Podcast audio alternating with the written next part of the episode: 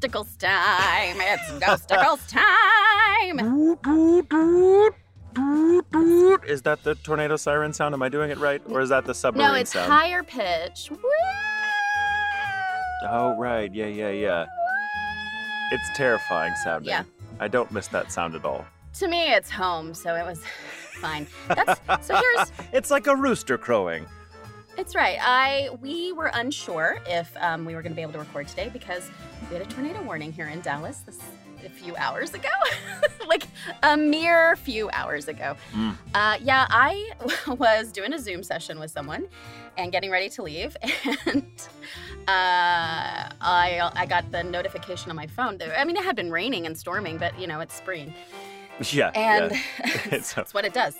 Um, it's a thing. and all of a sudden, it just like b- bounced on my phone. Tornado warning, take cover immediately. So here's the thing. Usually there's a tornado watch first that I can It's- ignore completely. I think we we uh, skipped an we skipped an important step here. Uh, the part where I ignore the watch. Yeah, that's totally what. So if, for those who don't know, there's there's a tornado watch, which means the conditions are right for a tornado. Be careful. Just know Means that the means one that a, right. a tornado could pop up at any time in a certain region, right? And then yeah, it has to deal with pressure levels and yeah. you know. Anyway, And tornado Uh, warning means that one has been spotted, that they've seen Yeah. rotation, and that it's probably been spotted on the ground. It means like one of their one of their radars has caught it or whatever. So it means like, hey, there's a tornado, and it's probably it's near like you. legit a tornado. Fucking take cover. Yes. And so when that happens, there's a couple of things that they'll do. One of the biggest is the tornado siren goes off. And those Uh-huh. are stationed throughout the any area. If you if you are in tornado areas, you will know them. and they are Um, they're huge, loud sirens. Uh, we're not terribly close to one, so it's it's not blaring in our face. They kind of sound like Um, 19, like circa 1930s air raid sirens. That's I mean that's pretty much what they are. Yeah, it's so for me, It's in- very in Texas- unsettling. Yeah, in Texas they test them on the first Wednesday of every month Mm. at noon. unless it is cloudy, and then they don't because they don't Mhm. want people to think there's actually. They only will do it if it's perfectly sunny. I've noticed. Yeah. Yeah, now in Oklahoma, growing up, they test their sirens every single Saturday at noon. Cloudy, sunny, it doesn't fucking matter. You're getting that siren at noon. It is standard. So, like when I would play, go play outside in the morning on Saturday morning, you'd watch cartoons and you go outside and play.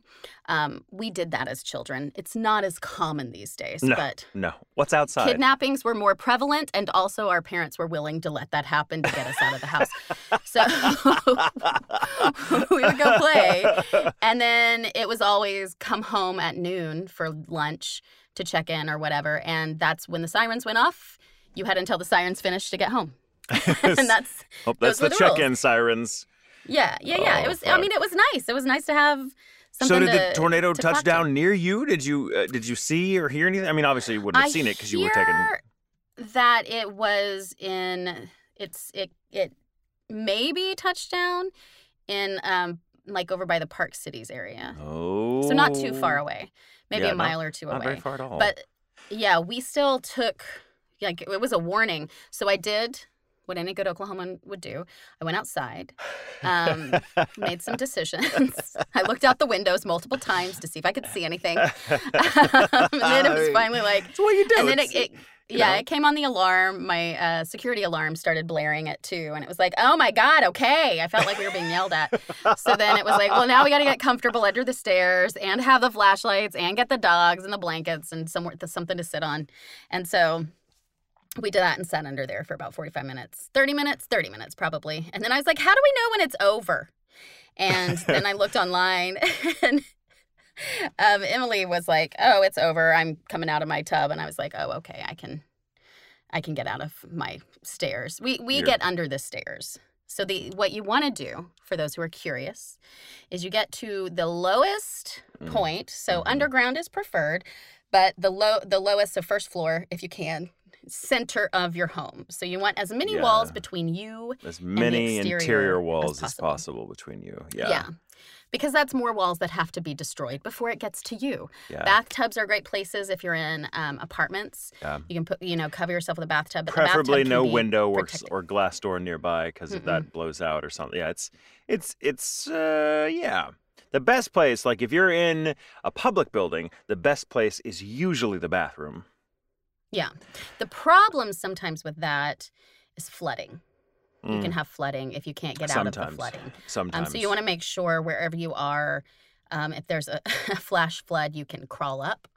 Um, yeah, in, yeah. in a public place because sometimes that happens. For us, our downstairs under our stairs, our washer and dryer is down there too, but it is also a very large area. Like it's a pantry that leads into the downstairs. So if yeah, it's a nice tank were to little makeshift panic room, kind of. Yeah, you know, it's yeah, nice. it's nice. You got snacks in there. It's we do. it's a little. It's a little. uh It would be like a clubhouse if you were a kid. It's like this is perfect. This is perfect. oh We're yeah, when the girls get ready for tornadoes, they are delighted. It's fun. It's fun. I kind of miss it. that. So we we had a similar Yeah. thing. You know, we had a similar room in the house I grew up in, and my dad, being very very into like tornadoes and storms and stuff, he used to be a storm watcher. Um, it, that was his hobby. He was just super into it, and so he'd be out there, he'd be like, "Yeah," there'd be like one cloud in the sky, and he'd be like, six hours from now, there might be a Yeah. tornado," and he was usually right. So we'd kind of go in there, but we'd make it a thing because we were just you just get so used to it. Like uh, of any, any of our Mhm. friends that move to Texas or Oklahoma from out of state or anywhere in Tornado Alley from out of state are always shocked at how nonchalant we are about tornadoes. We're just kind of like, yeah, I mean, you know, you just got to do it. We don't really freak out because that's just they're part of Yeah. life. Uh, I should I should hasten to add, since we were talking about safety, if you are in your car and you see a Mm. tornado, um, stop your car, pull it over. Um, stop your car, get the fuck out, and get to the lowest point possible. Do not ever try to outrun a tornado because wherever you think it is, it's going a lot faster than it looks from a distance, Yeah. and it can also turn on a dime and and go right Yep. for you, and you're fucked. So don't ever ever, if you're in your car and you see a tornado anywhere near you, you stop your fucking car right then, and I mean right fucking then. Wherever you are, you get out and you take shelter. Don't fucking Uh, stay in well, your d- and car. it- And, the thing is, sheltered is relative, right? Like if you're out in a field, shelter is the ditch. yeah. That's or it's just laying Do down in the field. If there's no ditch, lay Yeah. down in the field. Like get as low Yeah. as possible. Um, because and that doesn't mean that you're not going to get sucked up by the tornado. Hopefully you won't. But uh, the reason you want to get low is for debris. You want to like debris. Stay out of the way of debris. What gets most people in a tornado who get injured or killed is the debris because like the fucking winds are of such force that a fucking piece of straw from a broom can pierce your fucking heart. I'm not kidding you. Yeah. So like you have to get low so that you're out well, of the a ditch is good too of, because uh, the wind debris. might not dip down. Mm-hmm. So a ditch is good because that wind might be straight across the Yeah. Ditch, and so it might not dip down into you, um, and sweep you away. But do not, ever, ever, and I know you've seen it in movies, don't get under an overpass. No, there's even That that is- famous video of the of the family that did that, and they survived miraculously. But that's one of the worst fucking places you could try to Yeah. take shelter in a tornado because it's like the because of the vortex it creates in that little area. Yep. It can fucking It's rip like a you to tornado shreds. within a tornado. yeah, Don't Oh, do it. Don't do it. I remember watching that tornado thing scene from um, Superman. Mm-hmm. Right. And uh uh and I was in Oklahoma watching it. And when they went to go get under the overpass, the whole theater was like, What? because everybody knew you don't do that. Everyone We from Texas, so Oklahoma, mad. and Kansas were like, "No, uh, fuck that." No, God, no, what are you doing? This movie just Yeah, la- yeah, lost yeah. all credibility. Yeah, forget kryptonite and you know the fucking planet and Superman being an alien that's powered by the sun. That Right. that lost me. That's ridiculous. You don't get under an overpass. So don't do that either. Uh, yeah. So that that was uh, that was just a few hours ago. Now I'm having a little glass of champagne You've earned to it. uh, You've earned celebrate it. You, my you did all. The, my you did all. second You were. floor still being here. You were. You were safe. You were safe, and I'm glad safe. you're. You're with us. For us. now, we have a, ye- a a year, a week of storms coming. So, I mean, I love it. I mean, I love a good thunderstorm. it's so. cloudy here in LA. that's it's kind of overcast and a little chilly. So Hmm. yeah. See, there's no drama. There's no. The weather's never a story. It's just not a story here. Oh, it was fear smiled. Um. Fear smiled. Fear smiled. I love it. I love it. Um. But tornado, waiting out a tornado is a great, great time for telling spooky stories. Oh yeah. so shall we get into it? Yeah, let's do it. Let's do it. Am I starting? You're starting. You're st- so here we have you're starting. You have a medium-sized story. I'm going. I have a very long story that I've been dying to read, but Oh I was God. saving it for a good good one. And this is our hundredth Ghostacles episode. Really? Holy shit! I didn't even know. Holy Yeah. fuck! Wow! Yeah, it's wow! great. And Happy so, hundredth, um, everybody! this is our second hundredth. It's our second hundredth where we've done nothing. Um, and then you're we had a tornado. up. You're finishing up with a maybe not haunted but still haunting story. Ah, okay, I love it. Okay, so let's Yeah. start. The first story comes from uh, Frankie. Frankie says, Hi, Jimmy and Michael. So I submitted stories under a previous name, but as that is now my dead name, you can just call me Frankie. Awesome. Well, hello, Frankie. We're glad to know you. Uh, I sent in a story about the Bachelor's Grove and my friends doing a Ouija board game on a gravestone. Well, I have a new one for you. I live in the state of Arkansas. they spelled it out like Arkansas. Hilarious. Uh, Arkansas. America, explain. Uh, uh, I live in the state of Arkansas now, though I don't have to be happy about it. no, you don't. No, you don't. Um, no fun- one would ever assume that. yeah. Fun fact about the South: back roads, lots of them. So many, in fact, uh, that's uh, that we all use to travel. Well, one night we were driving to my mom's house Can I just visit. real quick? I just want a fun fact about the South for Frankie. Arkansas is not the South. Okay, as you were. It's not. I counted as what is it? It's not. I don't it's, count it. I counted as It's the South. Midwest. Is it Midwest? It's like Yeah. low. It's so low Midwest. It might as well be South. I've always thought of it as the South. No, I feel like that low, like all your low states. So Texas kind of counts, but it's also Southwest. So it's middle ground, but then you have Louisiana, Mississippi, Alabama, Georgia. Those are traditional Southern North Carolina, South Carolina, like that kind of wrap. I mean, I guess To me, are directionally, it's ma- yeah, your your your argument makes sense, but culturally, there's not a lot of difference Here's between difference. Arkansas and other like very very traditionally southern states. Here's here's the difference for me. You know what I'm not going to Arkansas for? Grits. You know what I'm not going to Arkansas for? Catfish. You know what I'm not going to Arkansas for? Southern things. uh, you know what? I'm not going to Arkansas for Anything? anything. So we're so sorry, Frankie. Anyway, I just needed well, Frankie says they don't have to be happy about it, and and you you That's don't, true. Frankie. And you're- Um, She's more southern than she was.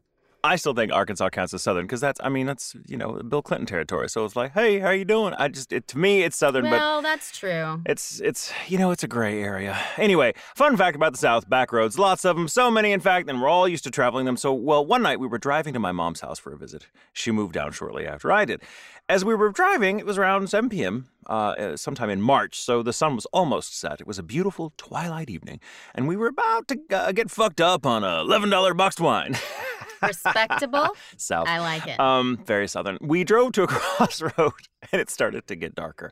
Um, on the side was a woman walking. She was wearing bell bottoms and a crop top. It was still too cold out, and I was concerned that her car had broken down and she was walking to the nearest gas station, no less than 14 miles either way.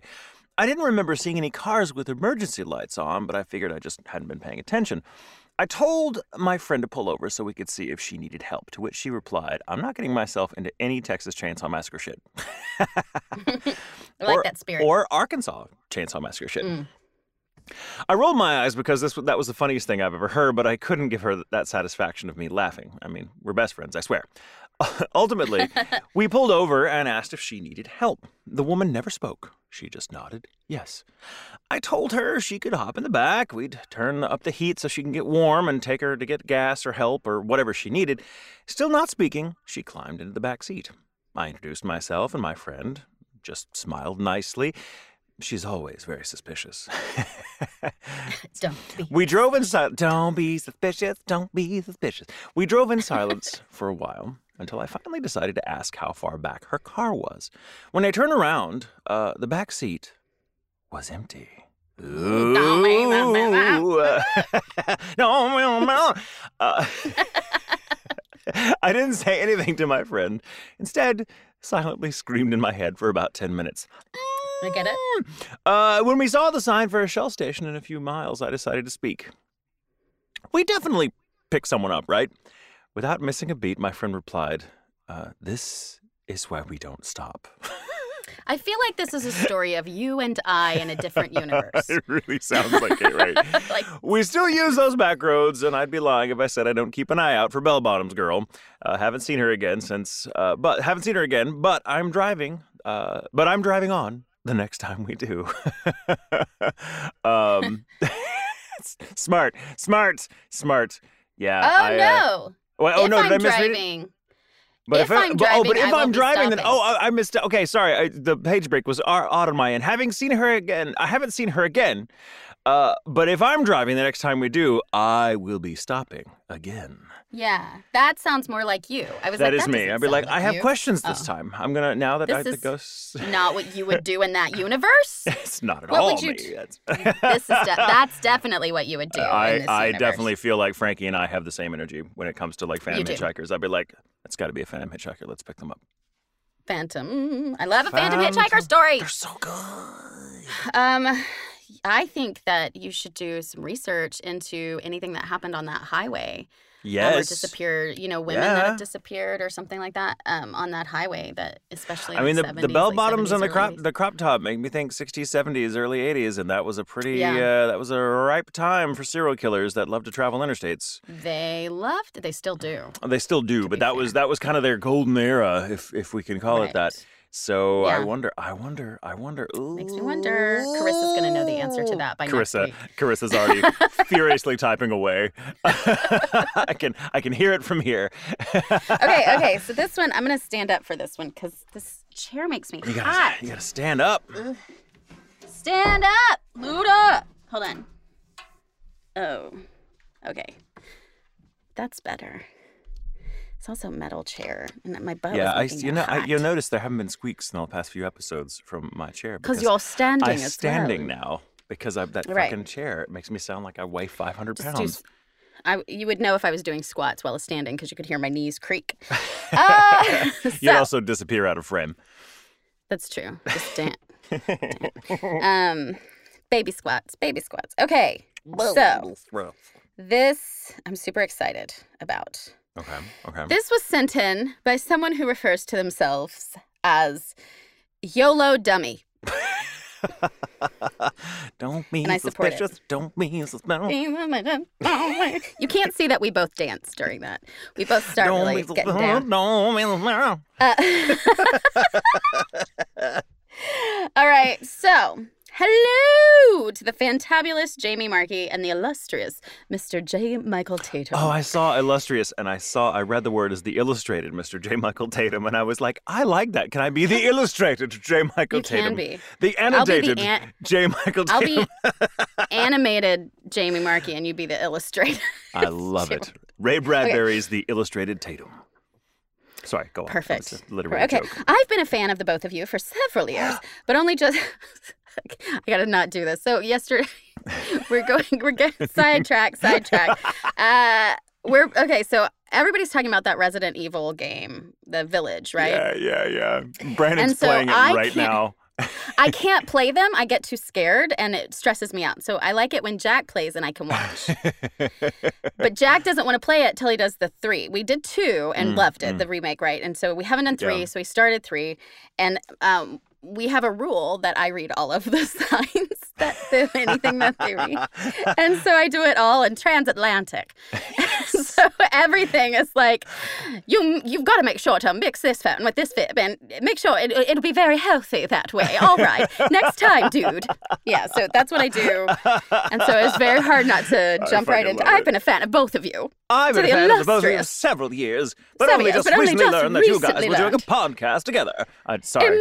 Imagine my surprise. yeah, so one day, one day we'll do an entire podcast like that. It'll be amazing. Oh, yes. It'll be annoying, but we would love it. It'll be great. We'll So- score it with we'll score it with old fashioned film music, Yeah, right. like that news of the, Um, like newsreel it will music. make sense why that is completely the wrong accent here in a second.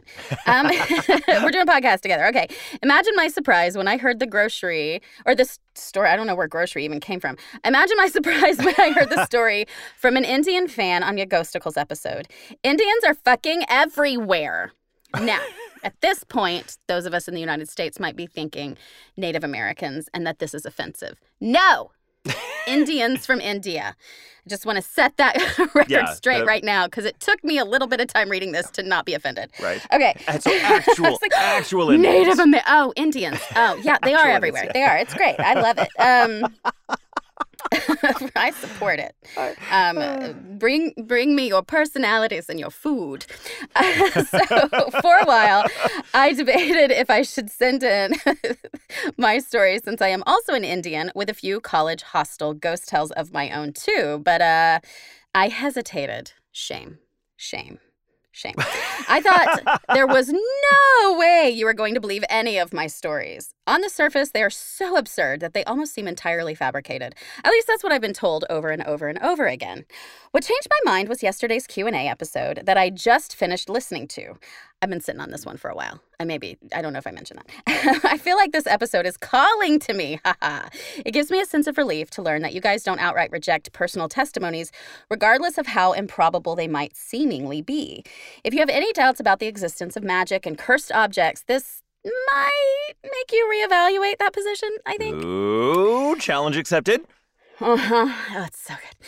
Um, unlike the previous Indian listener, I won't preemptively apologize for any grammatical mistakes since I don't share Mr. Tatum, Tatum's enthusiasm for the Brits or their language. Hashtag sorry, not sorry. you know what? I uh, I have no argument. That's that's uh, Yep, that's fucking fair. fair. Like It's fair and reasonable. Very it's Um, exceptionally reasonable. Yeah. But you know what's funny though is I'm the one who gets more like about commas and shit. That's me. commas and apostrophes and pluralizations, hanged versus hung, like that's me. To my, Uh, to- in my defense, I really only like English when it's written by women or Irish people. That's Those are my favorite writers. really, it's a really fucking strong defense. I'll tell you that. I'm just saying. I'm like, I like what other people do with the English language. Those colonizing fucks can go fuck themselves. Sure, whatever. They can colonize their own ass. Sorry, go on. I'm sorry. I just wanted All to say that. I'm like, I, you know. I, yeah, look, there's a lot of weird guilt that's happening right now. so Uh, much, so much. My story dates what feels like uh, uh, a century back to where I was pursuing my bachelor's degree in science. Let me first describe the district that I was living in before I dive headfirst into the story. Since it was a hill station, it was fairly it was a fairly fairly popular tourist spot.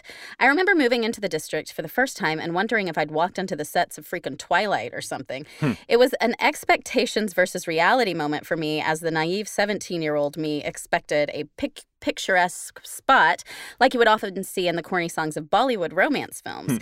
I should have remembered that hill stations are great locations for horror flicks too. Ooh. The weather was depressingly dark and dull. I thought I could fairly estimate just how miserable and boring it could possibly get in the autumn and winter months. No, it was exponentially worse. There were certain times in the year when you wouldn't see the sun for weeks at a time. Commuters would walk to work or, or school in the dark and then return home in the dark. The clouds ah. looked like big, ugly blobs of gray, deformed meat. Ew. I'd heard of winter blues before. Uh, it's there. I've discovered that monsoon blues was a thing. I think my mind took the down and downpour too seriously and just ran with it. Oh, Hence, it's no surprise. yeah, it's real. Uh, hence, it's no surprise that the rates of people going bonkers or taking their own lives were alarmingly high there. If you are inclined to have having depressive episodes, it's the last place I would advise you to move into. Mm. The district has had rumors of witchcraft and necromancy for eons and continues to do so even now. It has a violent history of women being lynched on accusations of being witches. Whether these women were actually responsible for the supposedly heinous things they were accused of doing is, well, open to popular debate. And if the stories of long residing townspeople are to be believed, newer generations of their families have continued to carry on their legacy in secrecy. Others, however, have opined that many of these women were actually innocent, and it is the feelings of intense malice, hatred, and vengeance that the souls of these women felt towards the town people that have accumulated and brought upon misfortunes, ill health, and mysterious accidents. It's a good movie, oh, right? This is so such a good movie. I love it. I, I hate it, Back to my I love personal it. story. yeah. Oh, Back to me and my personal story. this off campus hostel that I was residing in was about 40 minutes away from the heart of the district. It was situated at the foot of a supposedly cursed hill. The government did try to beautify and develop this particular hill into a tourist circuit, but abandoned its plan following a tragic accident in the 90s when a bus packed with foreign tourists plunged from atop the hill and into the valley. The town teemed with self proclaimed religious gurus who led worshippers in prayers to ward off the witches that apparently lurked in the mountains. We were told, in no uncertain terms, to never go up the hill or else something bad would happen. I think it was my third semester when I returned home from college to find this tiny little box dangling on my backpack with a thin braided red and black nylon thread. It didn't belong to my roommate, and it sure as fuck didn't belong to me either. I oh. cut the thread, held the box in my hands, and for a while just stared at it in silence. It looked like it had seen better years and was now on its last legs. I should have called my classmates to ask if they were playing a prank on me. I should have waited for my roommate.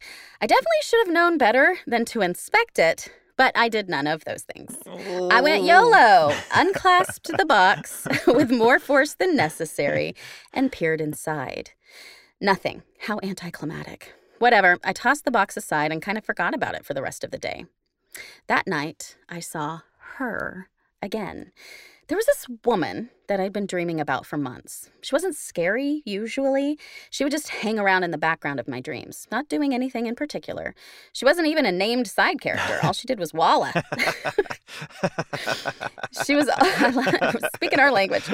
Um, Walla's background. It's like the extras for voiceovers. It's true. Um, she was always there for no reason, out of focus, but there. But the night I found the box, her status got promoted to that of the main character.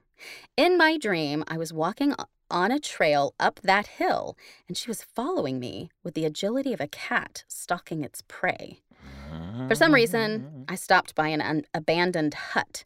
I knew it wasn't real, but in my dream, I don't know why it felt so lifelike, so vivid. Something in my gut said that something belonged something that belonged to me was in there, that I had to go there to retrieve it, but if I did, I would be hurt. I kept asking myself, what is in there? I don't understand, but I need to get it. A pair of arms sneaked around my waist, and the thing whispered into my ear, Your voice is in there. Your soul will be next. Oh. I tried to oh. scream, but my voice would not come out. It was ah. still in that fucking hut after all. I kept running downhill, but no matter how hard I ran and ran and ran, I could not reach the bottom. The entire time, that thing was straddling me with its arms wrapped around me. When I woke up, hot tears stung my eyes. My body was all sweaty, and guess what? I actually lost my voice. Every time I tried to speak, I sounded like a chain smoker straining my vocal cords. So I had to resign myself to communicating with everyone through texts, which wasn't something the boomer uh, which which wasn't something the boomer witch considered.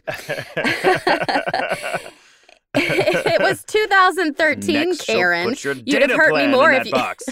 right. That's what they said. It was 2013, Karen. You'd have hurt me more if you'd possessed my phone. For a while, I tried to work my way around being voiceless and tried to convince myself it was all a coincidence. However, a week passed. I still hadn't gotten my voice back and thus had to miss a semester or seminar that I was supposed to be graded on. My professor was convinced I was faking it and told me that if my condition was real, I needed medical attention immediately. I was having a text conversation with my roommate, and her eyes went to that box concealed under my mattress. She inquired what it was. I told her everything and joked, maybe that thing is cursed or something. She looked at me like I were the biggest moron on the planet. Dumbass, she texted. Everyone in this town knows that if you see things you'd never seen before, you're not supposed to touch it. You don't speak to strangers you don't know well. Then she made me uh, recollect everything, recollect everything. The woman in my dreams, the specific details of what she looked like, the trail on the hill, so on and so forth. We must visit the local Dargah right now. We can't wait any mm. longer. At this point, I think I should point out that my roommate was a non practicing Christian and I a non practicing Buddhist. In India, it is impossible to separate our identities from the faith we're born into. Mm. While a dargah is, has its roots in Islam, it is a non communal p- place of worship and prayer where people of all faiths are welcome. A local priest heard our story and examined that box from afar intently. You are right, he said to my roommate. It really is cursed. He pointed at the inscriptions on the box. These are all incantations in the Urdu language. Urdu? Urdu? I think it's I think it's Urdu or Urdu. I'm, I'm, I'm not really sure. Urdu. URDU language. This black magic steals the life energy of the person who touches the box. You didn't open it, did you? Whoopsie. So much for that YOLO spirit. Since my. Sounds to me like it. you're making sure, YOLO. yeah, YOLO, you sound like one of us, is what I'm saying. Uh, since my roommate had touched the box, she too was cursed now, apparently. The man then directed us to do something everyone else had specifically told us not to do go up the hill. He told us about a specific spot where you could find two different kinds of flowers. One flower was pink and the other was yellow. I think the former was the Indian azalea, a flower that the locals believed attracted evil energy. The other's name, I honestly don't remember. The other apparently repelled evil energy. Each one of us was instructed to hold two flowers of the yellow kind and one flower of the pink kind. We were asked not to say anything on the entire way up or back and to come back before sunset. If the flowers wilted or were dropped for whatever reason, we had to go back to mm-hmm. pick another fresh batch of flowers. He asked his daughter, let's say her name is Sakina, to accompany us on our journey. Sakina was a woman in her late 20s. She was a soft spoken woman, but she warned us sternly not to say anything no matter what we saw or heard the entire way. Honestly, if not the seriousness of the situation, I would have enjoyed our little trek. The place was to die for, literally. People had actually died after visiting that place. we claimed our flowers and started making our way back. Oh, this was too easy, huh? I thought. For a while, this mm. feeling of triumph flooded my veins, only to soon be replaced by the feeling of dread that was all too familiar. What is this? I know this. I felt this before. This is just like that dream. This trail looks just like the one from my dream, too. And then I saw her. It was that woman. There's a lot of fucking shit. God damn it! Fuck. That's what I'm. That's what I would say. That's a what these yes, symbols. a lot of uh, It's yeah, a lot of cursing. a lot of uh, text euphemisms. Yeah. I don't know when and how this woman materialized out of thin air and started walking ahead of us. I looked at my roommate and saw her face turn pale. She had seen her too. She looked at me in horror as if to ask, Is it her? It's her, right? I nodded. We both kept walking, putting our heads down, trying to ignore the woman as much as we could. We tried to slow her pace, but the woman would just keep closing the distance between us. There reached a point when the woman walked just right beside us. I lifted my head and tried to sneak a peek at her. YOLO spirit, am I right? Sakina shouted, No, don't look. Keep walking. Don't make any sound with your mouth. You do not make any eye contact, both of you. Oh, As the town came into our view, we heard the footsteps of the woman gradually lose us. Once we were well within the perimeters of the town, we were allowed to look back. She was gone. Once we were back, Sakina asked both of us to chew on something that she'd concocted with the flower filaments and then spit it out. While my roommate did the same with ease, I coughed while doing so, like like crazy. Bile rose to my throat, and I threw up something incredibly icky looking on the floor. Sakina made a face, said ew, and assured me that all was fine now. She told me that the next time I found something like a like that box, I should bring it to her immediately and she'd help me discard it. Luckily, the only other times I went back to the Darga was with my friends when I was cursed with bad grades. I prayed to the Holy Spirits to help me ward off my laziness and tendency to procrastinate ever so often. Sadly, I never found out who tied that box to backpack to my backpack in the first place. I'm going to end my story here as I have realized that it's gotten very, very long. While I have more experiences there, the uh, there's another one that stands out in particular. Would you be interested to know more? Anyways, I don't know about you guys, but I personally am convinced that curses are a thing, having experienced the effects of myself and all, of it myself and all. Wishing you all good health and happiness. Get vaxxed and take care. We did. wow, we, we did. We are vexed. Uh, thank Isn't you. that amazing? That's a Such full on. That was a full on quest. I love It that. It was. That that that, that Yeah. followed the the hero's journey arc. I love that. That was that's I know. fucking wow, wow. Yeah. But yeah, you don't. I mean, I get it though. Haunted items show up, you just I peep the whole rule. Don't touch it. It's like it's hard to abide by that rule. I want to know. YOLO. I want to know. More. Yeah, I Well- know. Ironically, YOLO is often an argument for why you shouldn't do what you're usually about to do. Right. It's like you shouldn't do that because you probably only live once. Also, that's funny. Yeah. Very funny for a uh, non-practicing Buddhist to say YOLO. I know, right? Yeah. Yeah. Um, Uh, to good me, stuff. but- Um, yeah, I love it, and I am partial to uh, stories that are not from the states, from places that do have a more solid belief in mythology. I think where the belief is there, that there's more power there for the you know. well, there's a different there's a different cultural in. interpretation uh, for what's going on because it's just accepted, you know, and so there's there's Yeah. deeper there are deeper roots in how people process it. Here, you know, I think uh, in the states at least, everything's fucking demons now because people are so uh, because I think there are two ways you can look at a personal spooky experience or a paranormal experience. You can either discount it Mhm. entirely because oh that doesn't fit within my worldview, so it's all bullshit, or but but that leaves this space for the conversation to get hijacked by the by the fucking weirdos on the other opposite end of the spectrum. They're like, it's demon, everything demon. I do not claim this bad energy from this TikTok. Like all then it's like and it's just Yeah. like great. So our, It can't have a- all be. There we were have very- assholes. If they were assholes in life, they're probably assholes in death, and We that's just- how their ghosts are. Just Yeah, assholes. yeah. Don't give them that kind of power. And there may And be demon. also, I'm not saying there's no such thing as a demon, but they can't be fucking everything. I mean, to some to some fundamentalists, and no, no offense to to anyone that identifies as such, but like, man, y'all y'all see demons everywhere. Maybe maybe it's, It's you. true.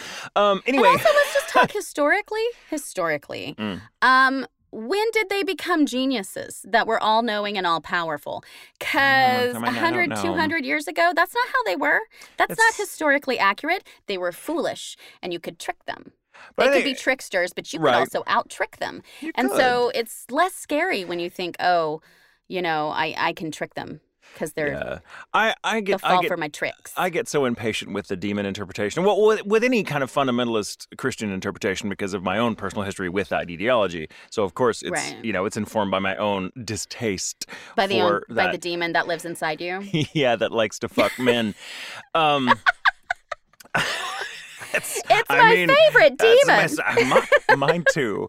Uh, there's also the demon that likes to drink gin. I'm not sure why the Mm. demons have to rhyme, but they do. I love that Uh, you're a demon. My demons fuck It's men and drinks gin. Uh, What if it's a gin? What if your demon is a gin that makes you want to drink gin? It's rain and gin. Anyway, so uh, but the point is like uh, they, because because we don't really have in America, you know, we don't seem to have a very healthy uh, dialogue about paranormal uh, uh, phenomenon anymore. That that they're kind of that our response to having these sorts of experiences as a culture, not individually, but as a culture, tends to be very superficial. People are like either Oh, yeah. oh it's it's Venus or it's a demon, and I'm like I feel like. I, what's I find so attractive about uh, the relationship other much much older and richer cultures have to the idea of the paranormal is they are very in touch with their roots, and so there there's just a lot of there's a lot of more interpretive nuance to the experience, which I think helps process what you've been through and also puts it in a context where you can roll it up into your view of the world. Absolutely. Well, Because it's supported. I mean, too, you think about all of those places have such, like you said, history. There's a mythology back to it. You know, like when we talked about the puka in Ireland, and mhm. everybody. Everybody believed in the puka. Not everybody believed in ghosts, but everybody was Everyone's like, "Fuck that oh, puka." yeah, pu- right, right. yeah, yeah, puka's problem. Puka's. So, you know, that mythology comes into place, but Americans don't have a lot of mythology because um, uh, they murdered everybody that had the mythology. Mhm. and so it is, you know, we have a lot of. Native American, you know, um, there's Native American mythology, uh, which could, could have, have been shared with us, but. You know, the mur- then the murdering happened, and Yeah. so They abandoned your, they abandoned European culture because they were like, it's not strict enough. And- Yeah, right. And then they Well, and fled to and then they fled to America where they're like, we don't like this culture because it's it's not what we know. So blah, too like brown. like we as white Yeah. people escaped tyranny, religious tyranny in their own homelands, so they could inflict religious tyranny upon people in someone else's. Exactly. And it is a shame because we missed out on a mythology that we could have had. Yeah. Um, you know, and it's, well, it's, it's, still, growing, it- I would say. you know, like, there there's, there's been a body of it, there's been a body of scholarship um, in the past hundred years or so that has started. Are you saying started, it's a school of thought? It's a There's a body There's of school scholarship. thought. Well, like the, the great the great mythologist Joseph Campbell, you know, not a lot of people associate him uh, with, you know, he made strident efforts in his lifetime to explore native various various native tribe uh, tribal belief systems and worldviews, and to really, uh, you know, bring them to a broader public. And uh, no, m- people don't really know that about him, but he really kind of, you know, he he's sort of brought. Um, a level of sort of scholarship and legitimacy, though I hate using Mm-hmm. that word, uh, to to this these studies, which they hadn't had before, which is really good. So I mean, yeah, but that's the thing. Americans, we're just uh, there's so it's a complicated country, but it's it's a complicated country. But our our response to paranormal things tends to be extraordinarily superficial in one direction or Right. the other. It's either we're we're skeptical to the point of being dogmatic, or we are faithful to the point of being scared of our own fucking shadow. Yeah. And it's well, like and there's no in between. We've Yeah. combined mythologies, right? So it- Badly, you but know, yes. there's native native mythology mixed into some stuff. Um, hoodoo, hoodoo's major, especially here, uh, you know, in Texas and Louisiana and you know the, those areas of the South. Hoodoo's much more prevalent. Makes me think of my friend that I used to work out with, who's very, very Christian, um, uh, and and and and a very, very good example of a good Christian. Like he was just a really genuinely sweet, good-natured person who wanted good things for people and would go out of his way. Like I think the fact that he identified as Christian was incidental. I don't think that made him a good person. I think he was just a really good person that just found a home within that ideology. But he wasn't very studied in it, you know, and that was probably probably why he was such a good person, because he didn't get bogged down in all these weird contradictory deta- details uh, in the faith. But we were talking once about because I would pick his brain about his thoughts on God and angels and demons, and because you know we we were he was into the subject, and and we would have these very lively but very good natured debates. And one time he was he was opening up to me about his own like, and he was like, well, it's like this Bible story, and very, and he was he was selling it as a Bible story that I'm like, I don't remember that story. I mean, I I you know I'm not an expert, but I'm pretty sure I remember that story. That, that would come up, and I suddenly realized, oh my god, that's an episode of Dragon Ball that he's mixed up with a bat. and I told him that, and he was like, "Holy shit, you're fucking right. That's totally from Dragon Ball." Oh my god! Uh, oh my god!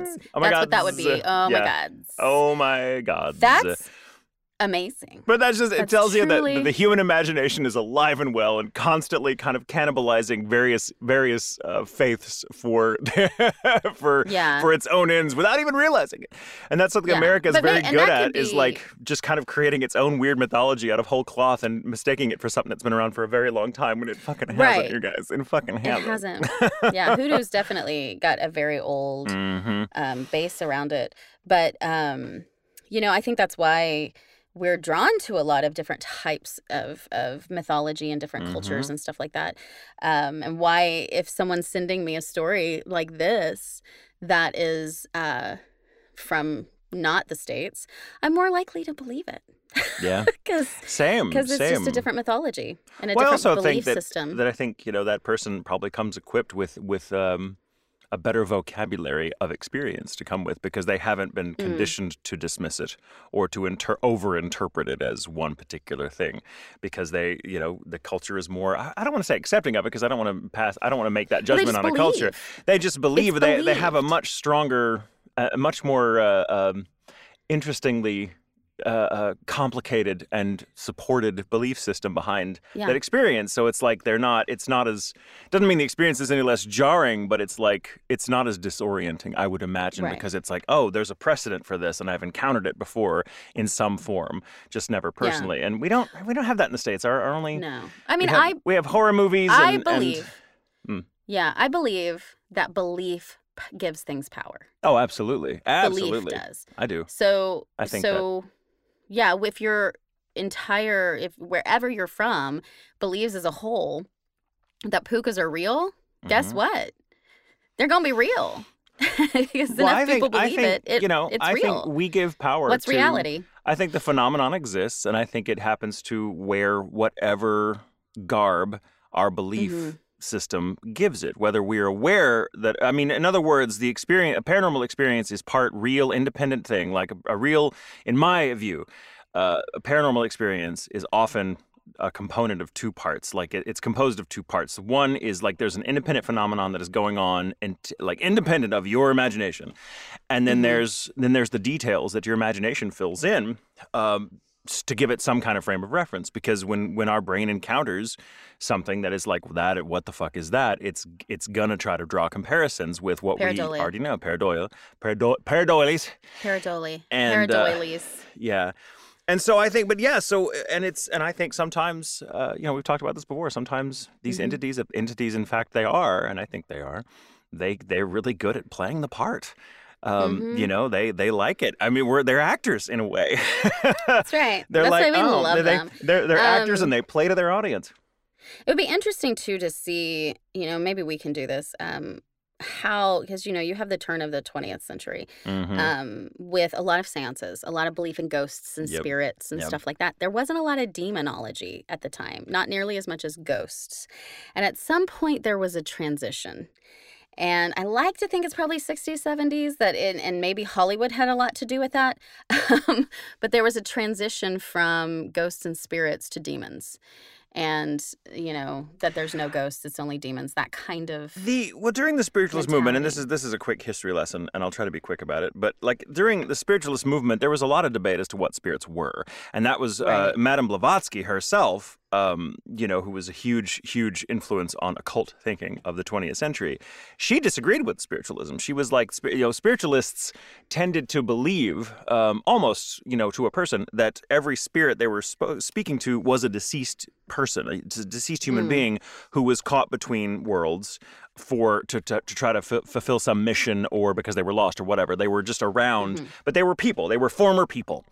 Uh, And uh, Blavatsky very much disagreed. For her, she thought spirits were a whole other different class of entity that were capable of fooling uh, the living into believing they were deceased loved ones and whatnot, and that they were often just trickster figures, not necessarily evil, but kind of, you know, chaotic neutral. yeah, right. Uh, and that they just they were tricksters. They loved to have fun with people, so they kind of fucked with stuff, which explains a lot of you know seances and like how that would be like, oh, what that's supposed to be my aunt Edna, but that's funny. Why would Aunt Edna say that? Like you know, Aunt, Aunt Edna would give me all these all this information that only Aunt Edna could have known, and I definitely felt like I was talking to Aunt Edna. But then she closed it off by just farting into the mic.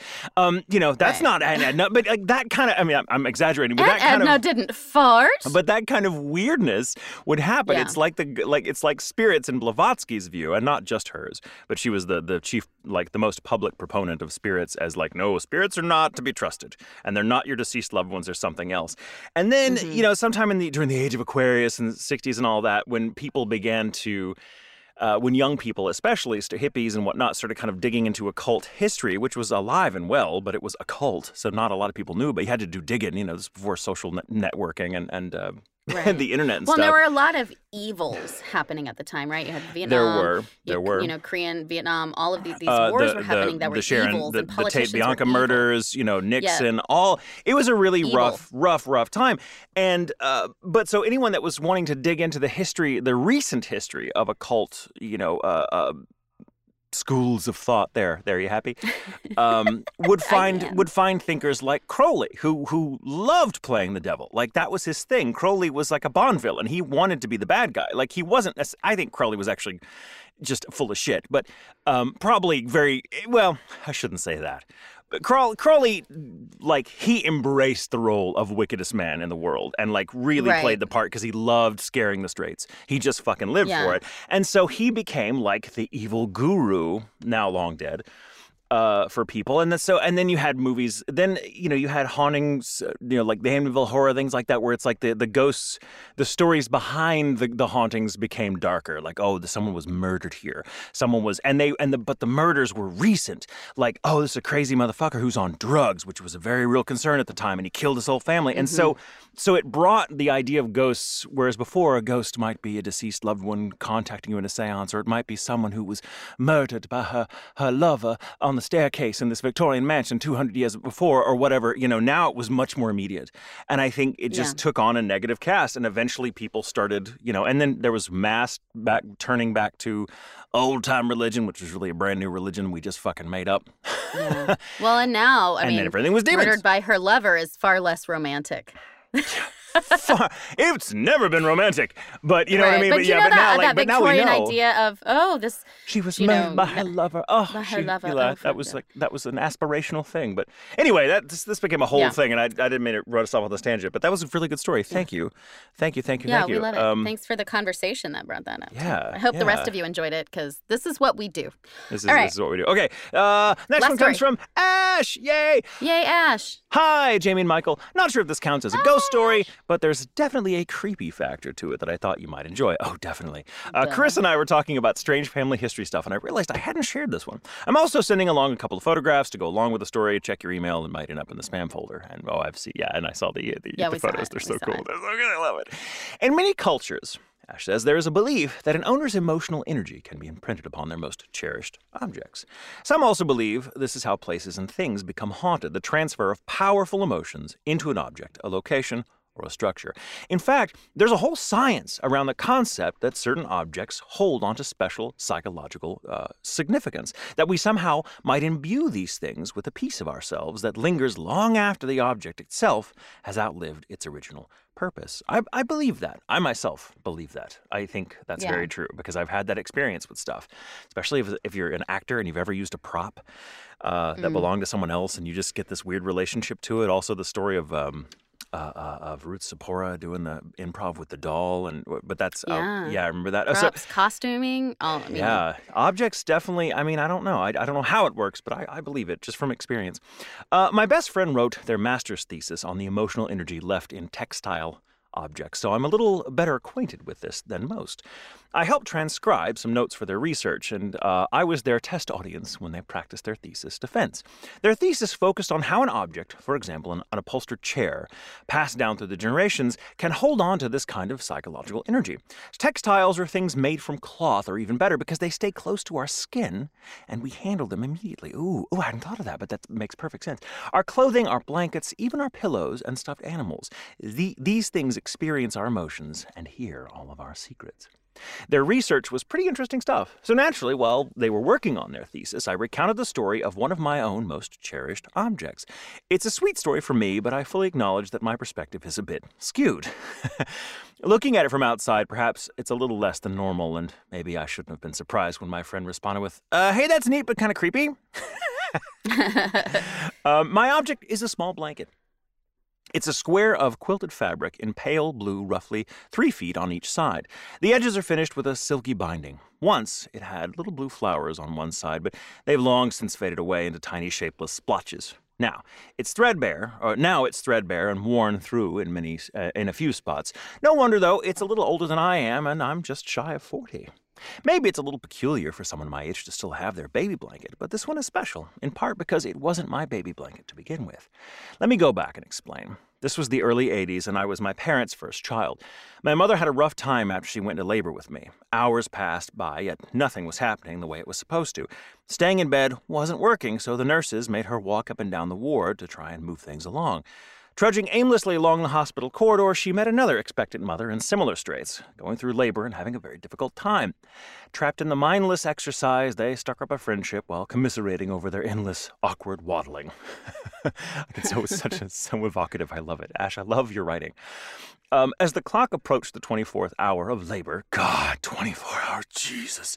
It was Yeah. becoming No, clear. that's not bad. I mean, I just can't imagine. Oh, God. It was becoming clear that a natural childbirth just wasn't going to happen. The doctors gave in and delivered, uh, delivered me via C section. I was finally born in the early morning in the middle of May. My mom's new friend, however, did not fare as well. Tragically, she lost her own baby around the same time. As my mom tells it, oof, right? As my mom tells it, we were in the hospital for several days while she recovered from the C section, but before my parents took me home, the other woman approached her. She gave my mom a gift, the blanket that had been intended for her baby, who didn't make it. My parents took me home, wrapped in that blanket. They could have turned her down. They could have taken it to be polite and thrown it out, or donate it to the church, or just put it away somewhere to be forgotten, but they didn't. I've had that baby blanket with me since that day, and as far back as I can remember, I've always known the story behind it. My parents never hid the truth of where that blanket came from, and it's never bothered me. I also had the blanket my mom actually made for me, but I never had the sort of connection to that one. Uh, the same sort of connection to that one. The blue blanket was my touchstone, my, secu- uh, my source of comfort when I was stressed or upset. It was the blanket I spread out to play on and the blanket I cried onto or into every time I was sad. It's soaked up four decades uh, of emotions. For the longest time, I didn't understand why other people might think it was creepy that I had a dead baby's blanket. It always had just been mine, and I'd kept it long after one would normally put such things away. There's another interesting fact to this story. When I was born, my parents were expecting me to be a boy. Much to their surprise, I was assigned female at birth. As I matured, it became clear that I'm non binary. I'm most comfortable falling somewhere between genders. The baby that my mom's brief friend in the hospital lost, it had been a little boy. I do wonder if part of the, his potential imprinted on me as I was struggling to enter this world at the same time he was leaving it. I don't feel as if I'm two people inhabiting one body, but maybe I'm sharing a soul with someone who left too soon. His baby blanket is the tangible thing that connects us, an object saturated with an expectant mother's love, touched by grief and loss, and passed on to another living child who continued to hold it in memory and use it for comfort. So, yeah, I've been carrying around a dead, boy's dead baby boy's blanket my entire life. Some folks might call it creepy, but it's never felt that way to me. That blanket is close to 40 years old now. It's worn and threadbare and growing fragile, but still very deeply loved. I may have to try and repair or restore it, or perhaps transform it if I want, to conti- if I want it to continue to survive. Unfortunately, nothing lasts forever. For now, it still lays next to the pillow on my side of the bed, as it has since I was only a few days old. Can't fully explain why it holds such a deep connection for me, even now. I just know that it's important to me. Oh, So fucking God. good. what a, Such a good ah, what a story. I feel Yeah. that. I really feel that. Man, Yeah. Um, and Ash too, if you want to share that on the Twitters, I will retweet it. same. Yeah, if you want to. Um, That is such a beautiful story, and I don't think it's creepy at all. Yeah. I, I don't. I don't either. I didn't feel like that at all. And I guess I, think it was a very sweet yeah. gesture from a devastated mother. Like I can't imagine having that much compassion for someone else in such a in such a awful place, right? So I think it says a lot for that mother. And how noble of Ash's Yeah. parents to actually accept the gift and use it as And it was use it. intended, and not And just it. have it be a meaningless gesture. Like that's that's really Yeah. awesome, and I and I get that. You know, I, I myself as a surviving twin, you know, I Mm. I don't. Uh, I don't have an object that was ever intended for both of us or him and not me, but I do have one of his names. And that is Yeah. that's something that I've always known and it's just yeah, it's there. It's and it's weird and I uh, you know, kind of like Ash, I don't really feel like I'm two people in one body, but I definitely feel connected to Mm. someone that's not here. Uh, and I have Yeah. my whole life, and it's hard to explain, but I have, you know, it's it's very strange. So I have a really, um, yeah, I get, I totally get that, and I, I believe the object thing. I really do. I don't know how Mhm. it works. I'd be fascinated to read uh, Ash's friend's thesis, um, and and hear their defense of it. You know, if if, if there's a record anywhere, but.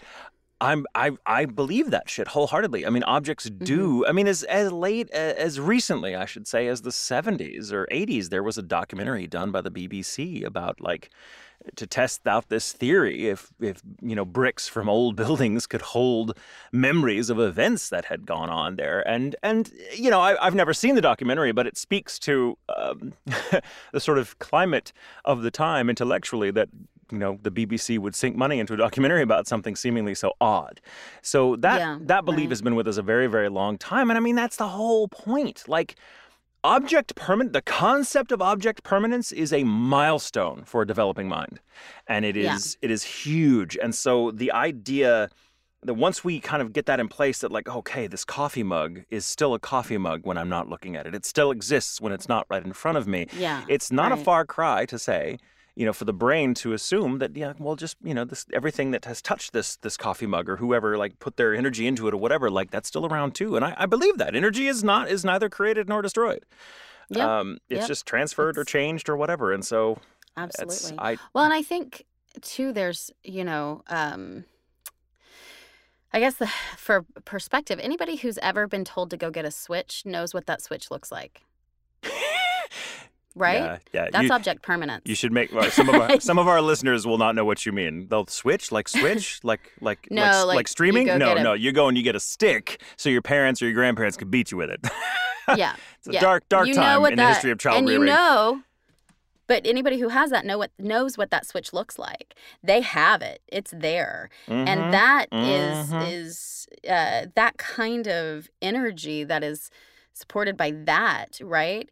Is you can't get. I mean, that is. It's it's can't not be connected. That's why I think there's so many quote haunted items. I think it's just there's a lot of items that are still holding the energy of what either happened around it or on it or whatever. Well, sometimes you can Um, feel it. You know, when you walk yeah. into a room and you just feel like, man, this. I don't know what it is about this room, whether it's the lighting or the temperature, but something is off here. And then you find out later that you just walked into uh, a room where, like, not an hour before, someone had been having a major argument. You know, I've Yeah. had that experience where I'm like, I, I could feel the heaviness in the room, and I didn't really, I had Yeah. no clue what had happened. But I walked into this room, and it might be a room that you know very well, but for some reason, something just before you got there had happened that was out of the norm and a little intense, and you could feel it going in Yeah. actors actors you know in my experience definitely feel that kind of thing because that's what it's why that's why one That's performance will be different uh, from one moment to the next because the energy is constantly changing and we're very very attuned to it uh, sometimes Well, and it gets you, you know, if you think about too instinct involved in all of that, right? Mhm. Your instinct picks up on stuff like that. Yep. When you walk into a space, and, you know, this happens a lot with uh, uh, women in particular, but a lot of Mhm. people, um, you walk into a space and you have a feeling like you need to get out now. yep It is an overwhelming, all encompassing feeling that a lot of times, like we've been trained to think, oh, this is wrong. I'm wrong. And inevitably, we're not wrong, yeah right? yeah. we need to get out of that space. Um, talking to this person is a bad idea. I need to not talk to this person. And then you do it and you realize it was a bad idea. and and It- men these- are the instincts i think where instincts lie is where that energy is it's picking up on that energy Mhm. of what what has happened what intentions might be what the history of an object or a person might be and and your instincts will communicate that to you before you'll ever pick up on it yeah that's why you got to listen to your instincts Exactly, because your brain, your brain is always processing things secondhand. It has to, Mhm. like, but it comes through the body first, and your body is so. Your body is a finely fucking tuned instrument that's picking up on a thousand fucking stimuli that your brain cannot get or understand. That it only that it only comes when the body kind of gives it to the brain, and the brain makes it work. But the brain, like you learn this in, in acting classes too, like you have to act from the body because the brain, the brain's the brain's not present. The brain's not designed to be present. It's always thinking about what just happened or what's about to happen. Yeah Um, if you ever try Yeah. to, so if you try to meditate, the brain tries to stop. The brain don't like being present. It doesn't like it. It wants to be in the past or present where it feels like it's in control. Um, you know, and if you try to make it present, man, it will. God, suddenly your fucking foot starts itching or your butt Yeah. cheek hurts. And I'm like, what? Where, where's it come from? I'm just trying to meditate. The brain does Yeah. not fucking like it. And yeah, I, I'm, I'm just fascinated by it. Sorry, we could. This is a whole episode in and of itself. know, but like, it's a whole so-. Ash, that was a fucking mean- great story. Thank you. Great story. So much. great story. Man, stories I miss week Ash and everybody Carissa so much. When are we gonna get I to see our friends again? You know what I did this weekend? I went to see our friends Tyson and Sarah, and I had brunch. Oh, It was so nice. Like I went to someone else's house, oh. and uh, it was amazing. I really, I really enjoyed it. It was really nice. Also, food good. Sarah's a great cook, so Oh yeah, Sarah's an amazing fucking But- cook. I miss yeah. them too. I know. I it was it was great. It was really nice to just see people again. Yeah. So I'm hoping for more of that. But Soon. anyway, thank you guys. Keep sending in your stories. Thank you, patrons. We have our first chat for the month next week at Yeah. four central. Yeah. Yeah. So we'll be talking to everybody on the Discord. Um, you can go to the Patreon um, dot com Google Intentions all the things. if you would like to join and have chats with us as well. We have a good time. There's also a couple D and D groups that enjoy themselves, so they're they So cool. flagrantly enjoy themselves. I really do. Um, It's ridiculous from all over, which I love. Um, just all you know, different parts of the world. People are playing D and D together, and I love it. it's greatness. So, um, but thank you guys so much. This has been a really awesome Ghostacles episode number Yeah. one hundred. Yeah. So, I'm, I'm yeah. proud of this episode. I'm I proud am of it. too. It's a good one. Um, so until next time, stay safe Stay sane. and remember. It's okay to It's okay sleep to with sleep the with the lights on. Just be careful if there's a tornado out.